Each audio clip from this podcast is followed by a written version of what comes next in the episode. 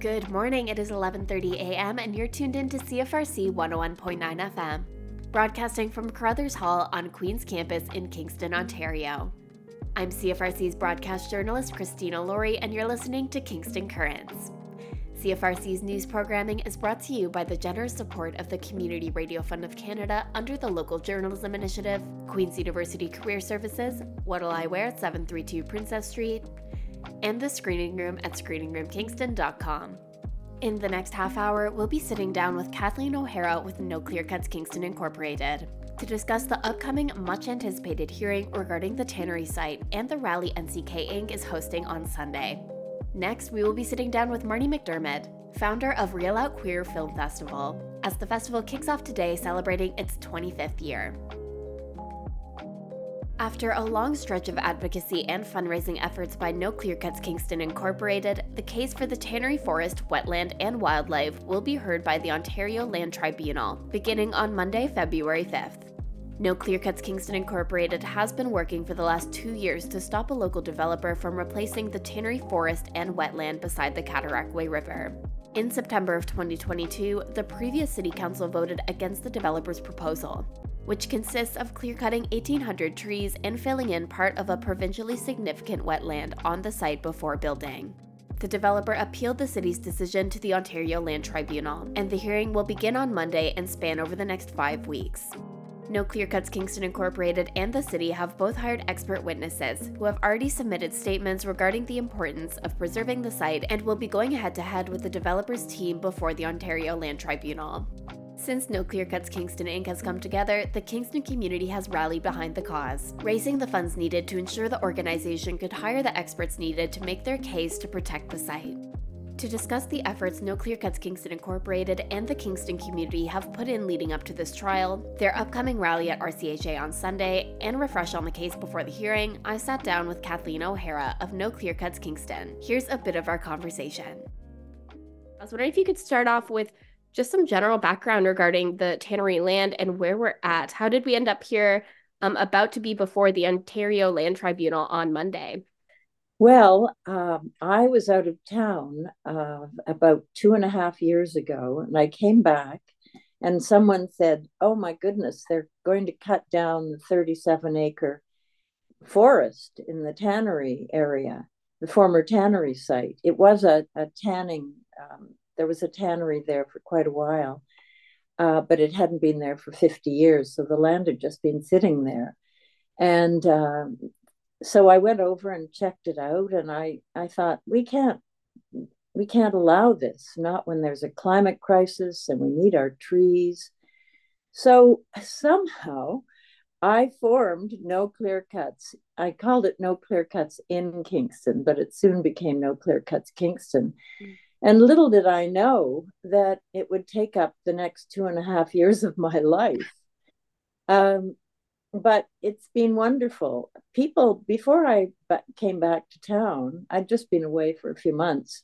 Before I came back, people had been putting up poetry and prose along the chain link fence. People had already been opposing the clear cut uh, before I got back. And they were putting up poetry and prose about the value of trees and and it was just lovely. And then the developer uh, was taking them down, of course, but uh, we've got pictures of all these um, pieces of paper and these poems and prose works uh, on the chain link fence. It's really quite a lovely sight. Um, by the way, just to warn you, I'm not allowed to say the developer's name. Um, I have to call him the developer or the appellant but he's fairly notorious around town. They've just found black mold in one of his buildings on Princess Street. So a lot of people probably can tell who he is. Uh, so we started, or I started No Clear Cuts Kingston, but I was really piggybacking on the work that people had already done. But um, I just, uh, I've learned that in most groups, there has to be at least one or two uh, or or even a few more real leaders to keep things mm-hmm. to coalesce and to give it momentum and to help a, a, a, a campaign build. So I I was the main one, but there were two or three people around me who really added a lot of research. There were some scientists. Um, Laura Jean Cameron from Geography at Queen's was really helpful, and Mary Louise Adams. And they they they had done wonderful research about trees and the river, and so there was a lot to uh, build on. Uh, but I'm the one who kind of I, I, have a communications background, and so I was the one who was sort of writing press releases and and organizing um, a petition. But um, so uh, I'm just saying this because uh, anyone listening, if you're going to start a campaign, you just need a central core that really pushes things. You can't just be all over the map. You have to build, and that's what we did and um, someone just wrote to me the other day and said that uh, she was listening to the city council meeting in September um, 22, when after a year of our fighting, city council voted against the development. And that is very unusual because the planning staff were all for it and that the uh, chief administrative officer, who Lanie Hurdle, who wields a lot of power, was all for it. Mayor Patterson was all for it, but somehow we brought around enough. There, when we first talked to a couple of the the councillors, they were all for it as well. But somehow, over a year, we presented them with enough facts that they just said, "No, this isn't um, isn't the kind of development we want in Kingston." Uh, why should we cut down all these trees when there are still areas around that area, around that neighborhood, where there can be building on uh, sort of scrub land? So um, we won, but it was a lot of work. I mean, we had to do, again, we had to do a lot of research, a lot of uh, outreach, uh, a lot of media work, we had a rally the day the planning committee met, um, the August before the final city council met. So there's planning staff, which are the, the bureaucrats, and then there's planning committee. And we convinced planning committee to vote against it in August, and then the, all of city council voted against it in September. So, uh, but of course, then the developer um, appealed to the Ontario Land Tribunal. So for the last year, we've had year and a bit, we had to get a lawyer, we had to incorporate, um, and we've had to raise fifty thousand uh, to hire expert witnesses. So we've learned a lot about the tribunal process, believe me. Yeah, definitely. I mean, the support behind you has been really impressive, though. I mean, you were able to raise that money to prepare for this trial. Well, you're right. One thing is that we got a free lawyer. Our lawyer is free from the Canadian Environmental Law Association. We had to apply. Um, so we've had we've had support, and then we were told that the best way to fundraise is through a group called a nonprofit called the Small Change Fund. So we applied to them, and they've been keeping track. Anybody donating goes to the Small Change Fund, and we called it Stop the Chop. So you can Google Small Change Fund Stop the Chop. And they kept track of our donations and sent out tax receipts. I mean, it, without all this help, we couldn't have done it. There's no way we could have done this. So um, it, it's just so important that these groups exist, that CELA exists, free free legal help for, for groups, that Small Change Fund uh, exists, free sort of accounting help for groups. And um, so we started, as, as you said, Kingstonians have been very generous. We've had some top donors uh, John Grenville, if he's listening, uh, Jim Brown, um, Dougal Carmichael, who's a former Queen's prof, just sent us a thousand dollars. People have been very generous. The bad thing, the bad news, is that we just found out that we need another ten thousand because we've paid the expert witnesses, but now we have to pay them for appearing at the mm-hmm. tribunal. So, huh, so we're going to have to raise another ten thousand. Um, but the rally isn't to fundraise per mm-hmm. se. Where it's it we decided to have that before we found out about the ten thousand. The rally on Sunday, this coming Sunday, from two to five at the RCHA, the Royal Canadian Horse Artillery Club. And we've got some great musicians. Um, Savannah Shea is a wonderful singer and, and musician. And Frank Ryan is from, he's not on the poster because he thought he was going home to Dublin, but he's going to be around. He's very popular. He's at Tirnanog and the Toucan and Musiikki. He'll be there. And um, Greg Tilson and a couple of his buddies from the Gertrudes are going to play. So it should be lots of fun music. And then we'll have just a couple of speeches. We want to talk to people about how they can watch the tribunal and uh, more or less say what, what I've just said about a bit about the process and what led us to where we are.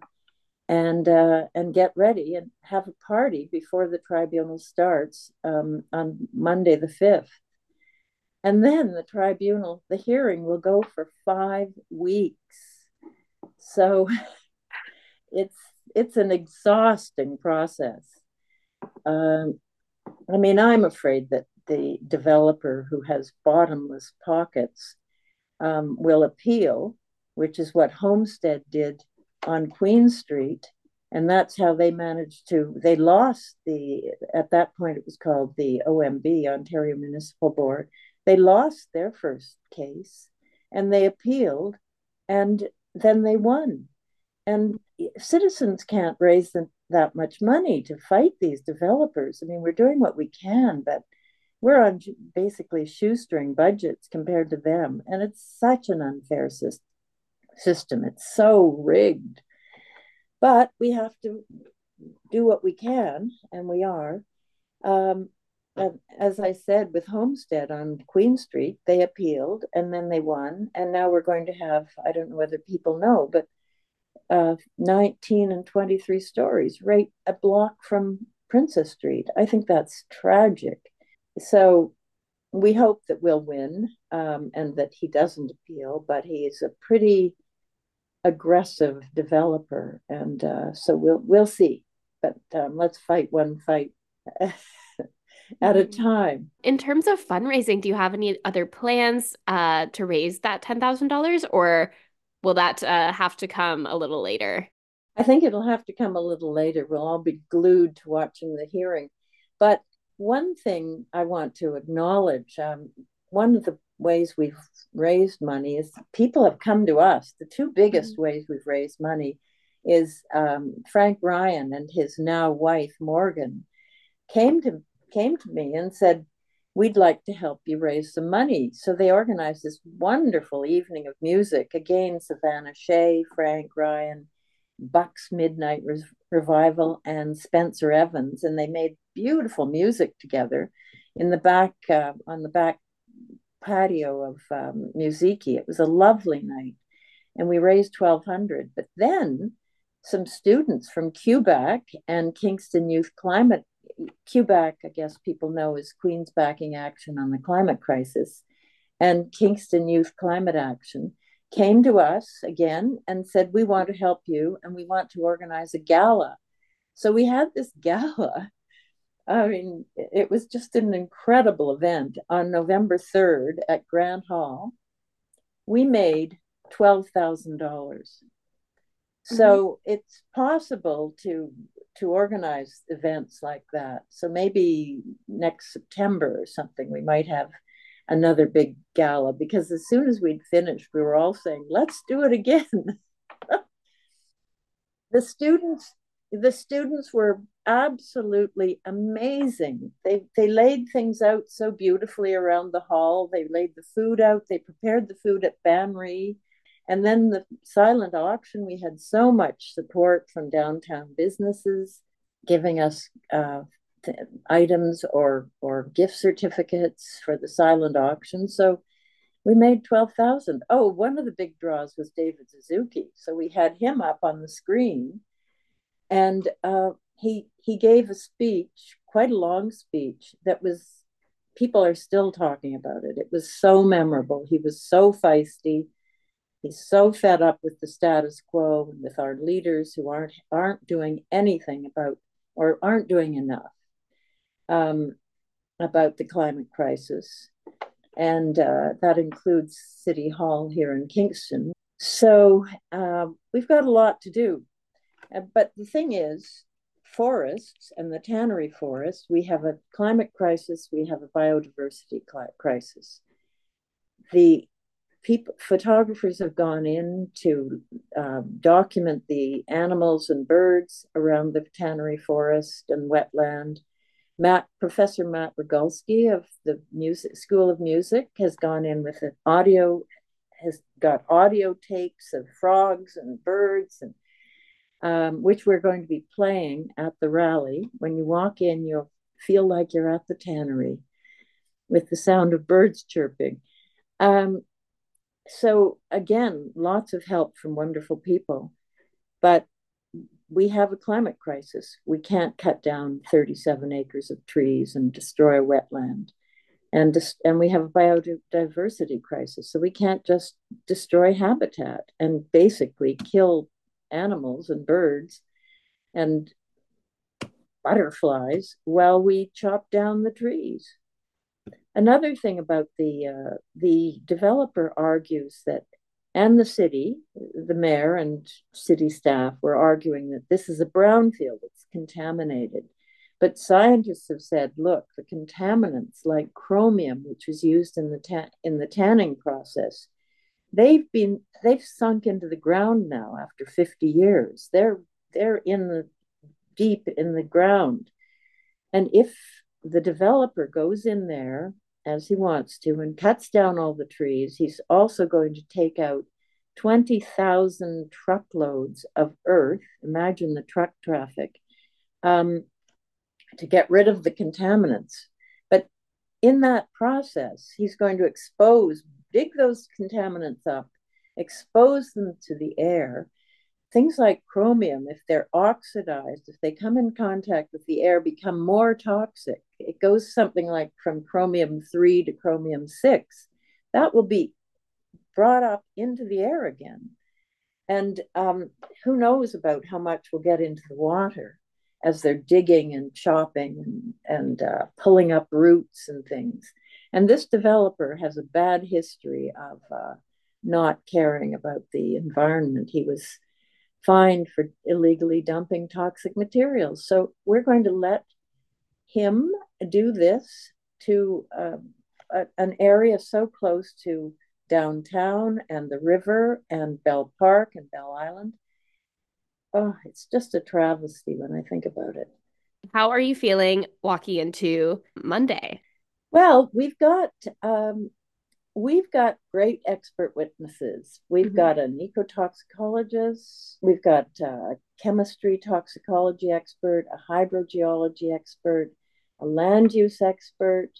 The city has wonderful experts as well in heritage planning and traffic, and uh, again, wetland ecology. So just to just to make it clear, even though top city staff and the mayor and a, a few councillors from the past council um, support the clear cut the city legally has had to support the last council's vote.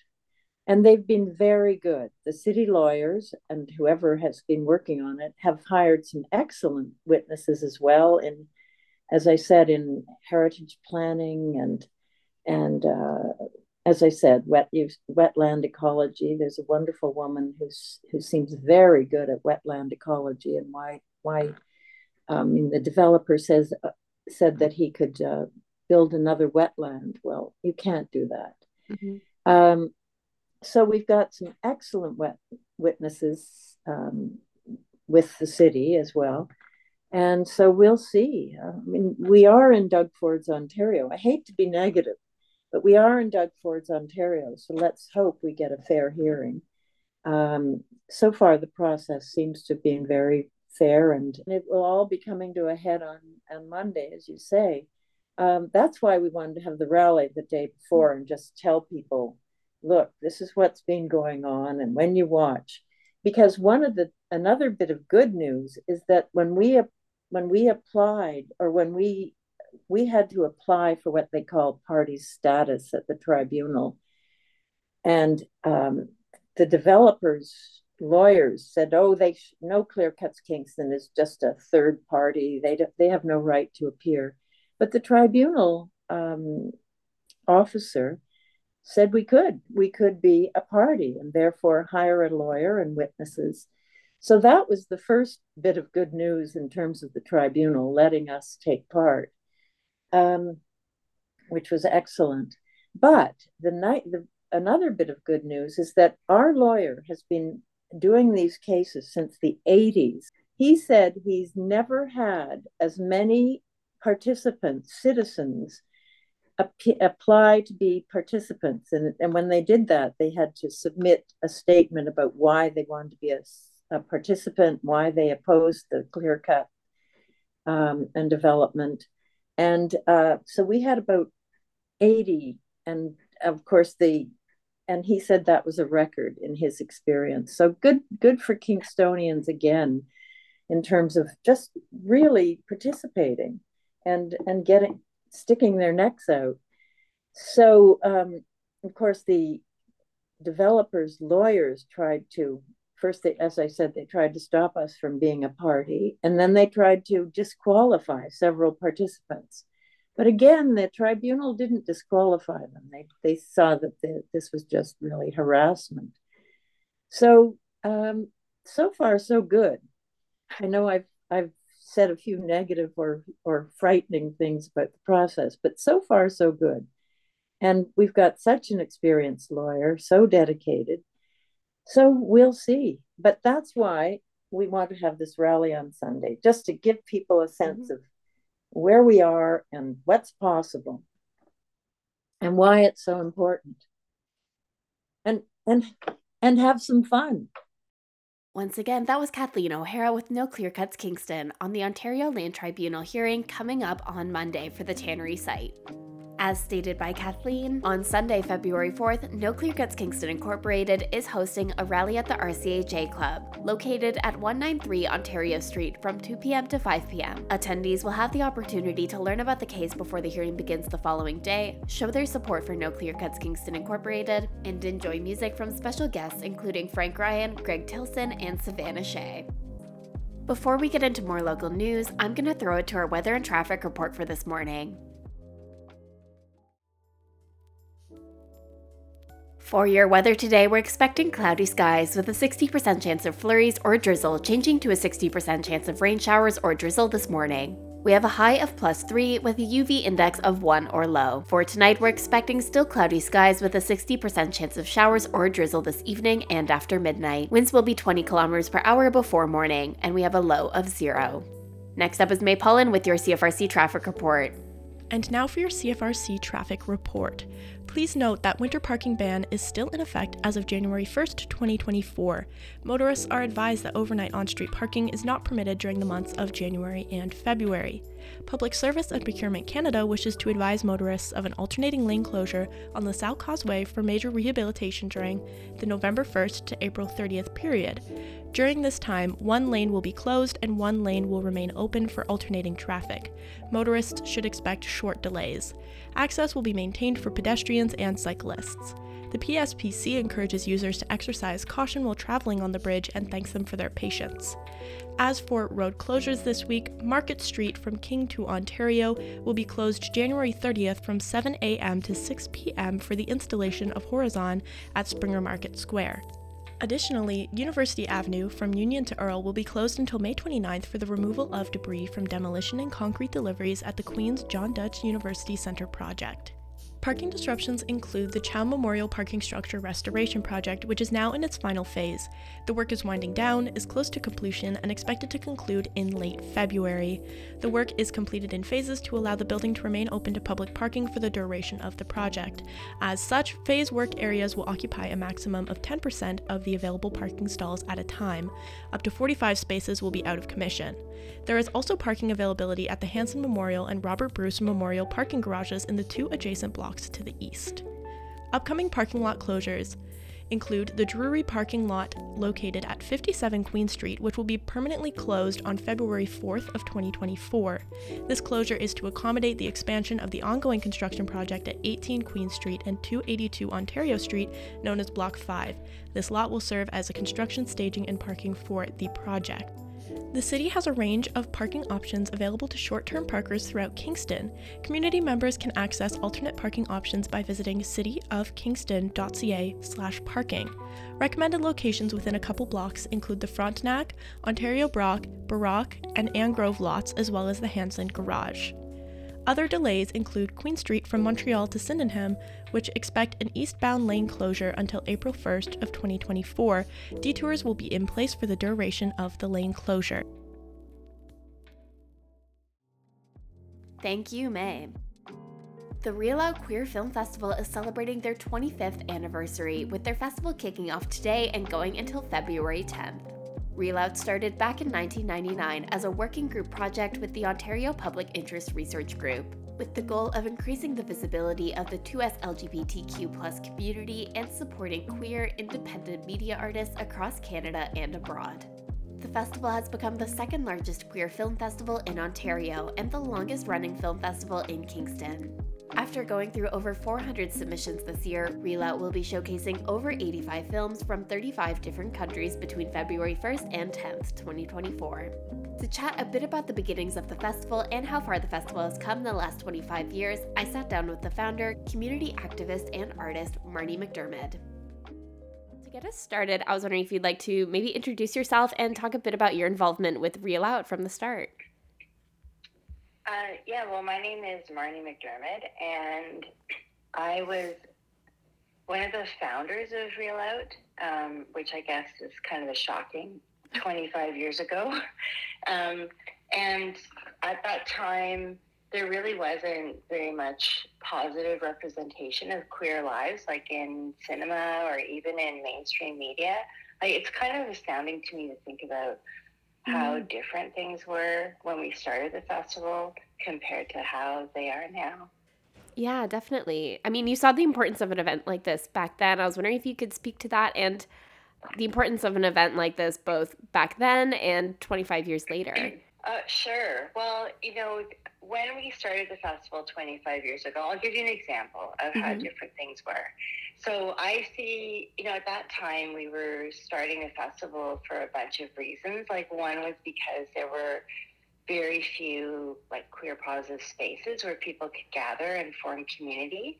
Mm-hmm. And so so one of the reasons was to get people together. And even though things have really changed quite a lot, there you know, Kingston doesn't even have like a queer bar or anything. You know, mm-hmm. like I think people still identify that there's a lack of queer, like really kind of queer owned, queer positive spaces in the community. And so the festival serves that need for people. And it also brings together a really diverse, like cross section of people because of the way that the festival is programmed. And this has always been true mm-hmm. of ReelOut. Like we always took a kind of anti oppressive approach to programming and did a lot to um, really highlight the intersectionality of people's um, identities and make sure that different people were reflected and different kinds of queer experiences were, were reflected in the programs that we did. So bringing together like diverse um, cross sections of the community, and that can be in lots of different ways, like even in terms of uh, of age, right? Like bringing mm-hmm. people of diverse ages together, which happens like astoundingly rarely in general, I think, in society. Um, and then the other reason that or function, I guess, of the festival when it started is, and I think still is true, is it was really a piece of political advocacy. You know, when we started the festival, we, um, and this is a story that I was referring to at mm-hmm. the beginning of this question, we would go to the different media organizations to, to want to ask them to promote uh, what we were doing. So this would be like your mainstream radio, for example. And at that time, they wanted to, there was a lot of discussion with the, the stations about, like, why is this important? Why is this something that's actually relevant that should be promoted on like mainstream media for everybody to hear? And one of the things that uh, people wanted to do was they didn't want to use the word gay or queer. They wanted to talk about it as an alternative lifestyle mm-hmm. festival. So that just that shows you like the kind of context that we were operating in in that time. Mm-hmm. That it felt like very political to walk downtown and put up posters that listed all of the films and uh, you know were so clearly like kind of uh, celebratory and out and proud like all of those things were were super important i think you see that as important now too right like there's a huge backlash against the way that our society has shifted in terms of understanding gender. And uh, you've seen that locally in terms of how uh, drag queens at like the Brockville Library were getting hate mail. Yeah, definitely. Well, thank you for speaking to that. And it's really shocking to hear that, especially it was only 1999 that you guys were getting this off the ground. I was wondering if you could also speak a bit to what that first year was like, just getting things off the ground and um, how you remember that experience. The festival started like many things do. It started out of like a love relationship. So mm-hmm. I was involved with a woman in Toronto who was um, well, on the programming committee of Inside Out, which is a queer film festival in Toronto. And so through knowing her, I was like, this is a great thing. Like, we should do this in Kingston. And so a colleague of mine, Stephen Maynard, I talked to him about it, and he was totally on board. And the two of us, uh, with um, Roberta's help, decided to bring some films to Kingston. So she, you know, being on the programming committee, she had a really good eye for what was out there and helped create a real a, a, a one night like collection of short films. And we had it in a gay bar. Um, that was called Club 477 at 477 Princess Street. And the place was completely packed. Like, it was just overwhelming the kind of response that we got for, the, for those films and to collectively watch those stories and hear people laughing together, sighing together, commiserating together. Um, it really showed us that we had to keep doing it and so after that first year, we uh, got a whole bunch more volunteers and started a small um, collective of people that uh, decided to try to do this annually. Yeah, that sounds like such an amazing experience for your first year. Do you have any favorite moments from your time with the festival? It's kind of telling that some of the my favorite moments are moments that were oh, not my favorite. The ones that stand out are ones that are really stressful. Yeah. Um, like it was a really low budget, low tech event. Like so, for mm-hmm. example, we were screening a film about black drag queens and at the screening room and at that point the screening room we had to bring our own sound for some of the films because of the formats that mm-hmm. they weren't on you know big reels so we had to bring a lot of equipment I'm not a super tech person, so this part always stressed me out. And of course, mm-hmm.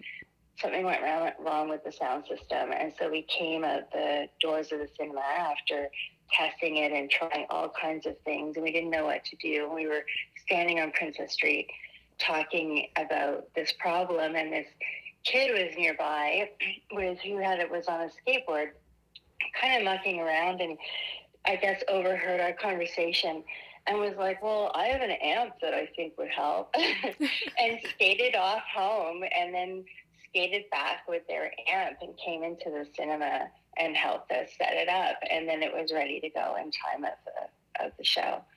So that was a good moment.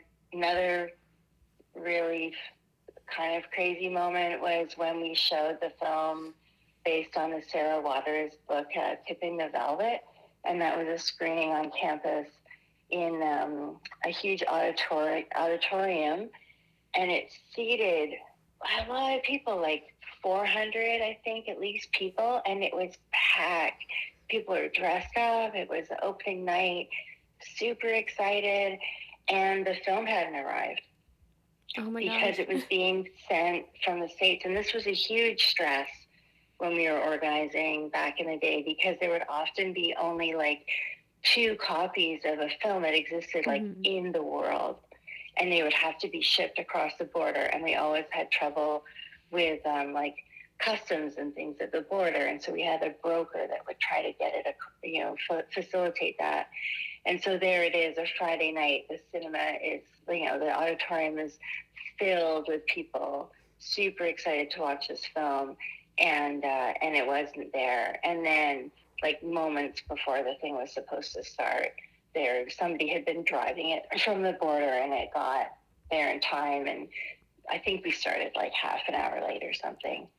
But um, yeah, we've also had just some amazing filmmakers come hmm we had a great party with uh, filmmaker Gerry Rogers, who did a screening called My Left Breast about breast cancer, and uh, from Newfoundland. And she was a gem. We've had uh, Richard Fung come from Toronto. Like just these really memorable times of hmm because Kingston's small and because the festival is small, that it has a real um, kind of community, like intimate feel to it Yeah. and it means that people get to actually meet the people who made these films and talk to them over a drink after seeing the, the, the movie. And so that's that's I think one of the things that's really different about this festival than festivals in bigger cities is that it's so uh, it's so accessible. Yeah, definitely. It sounds like you've had all your own little movie moments at this movie festival, which is so fun. As a founding member, I was wondering what it's been like to watch ReelOut progress over the last few years. Oh, it's amazing. You Mhm. know, I mean, I was involved with the festival for the first eight years.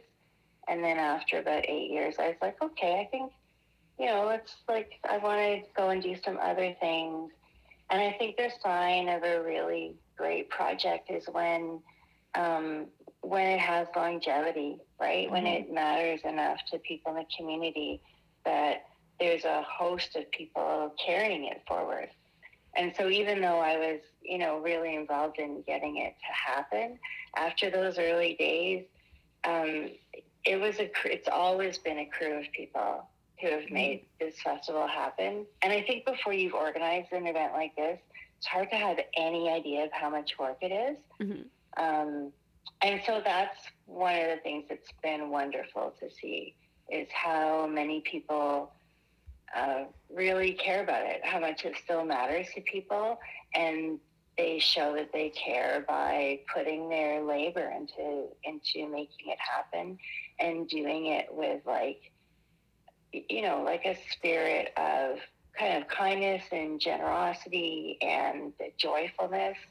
Um, and I think seeing people work together in that way, you know, led sort of at the helm by, by Matt, who's just done a fantastic job, um, then that's that's an amazing thing.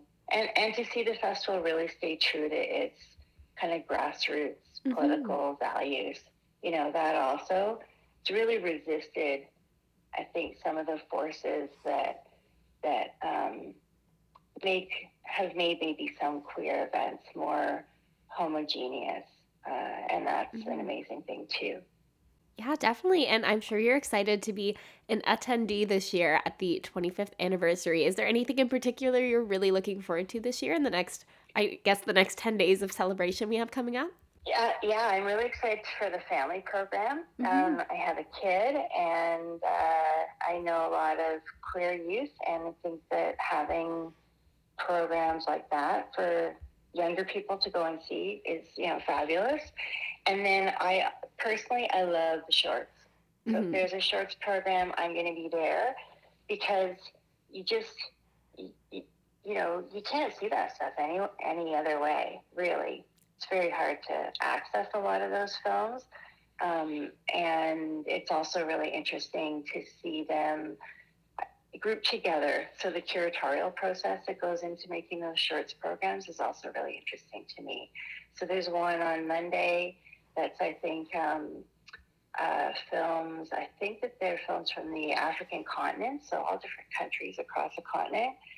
And then there's another shorts program that's about hopefulness. And anyway, there's a bunch of them. Mm-hmm. So uh, those are exciting to me. Once again, that was Marney McDiarmid, founder of ReelOut Queer Film Festival on the festival's 25th year. The full schedule of films and events, tickets and passes, and all things ReelOut this year can be found at reelout25.eventive.org. That is all things current in Kingston for this week. Thank you for listening to CFRC's local news programming, brought to you by the generous support of the Community Radio Fund of Canada under the Local Journalism Initiative, Queen's University Career Services, What'll I Wear at 732 Princess Street, and the Screening Room at screeningroomkingston.com. To hear more from our guests, be sure to head to our podcast network at podcast.cfrc.ca. Stay tuned for more CFRC programming coming up next.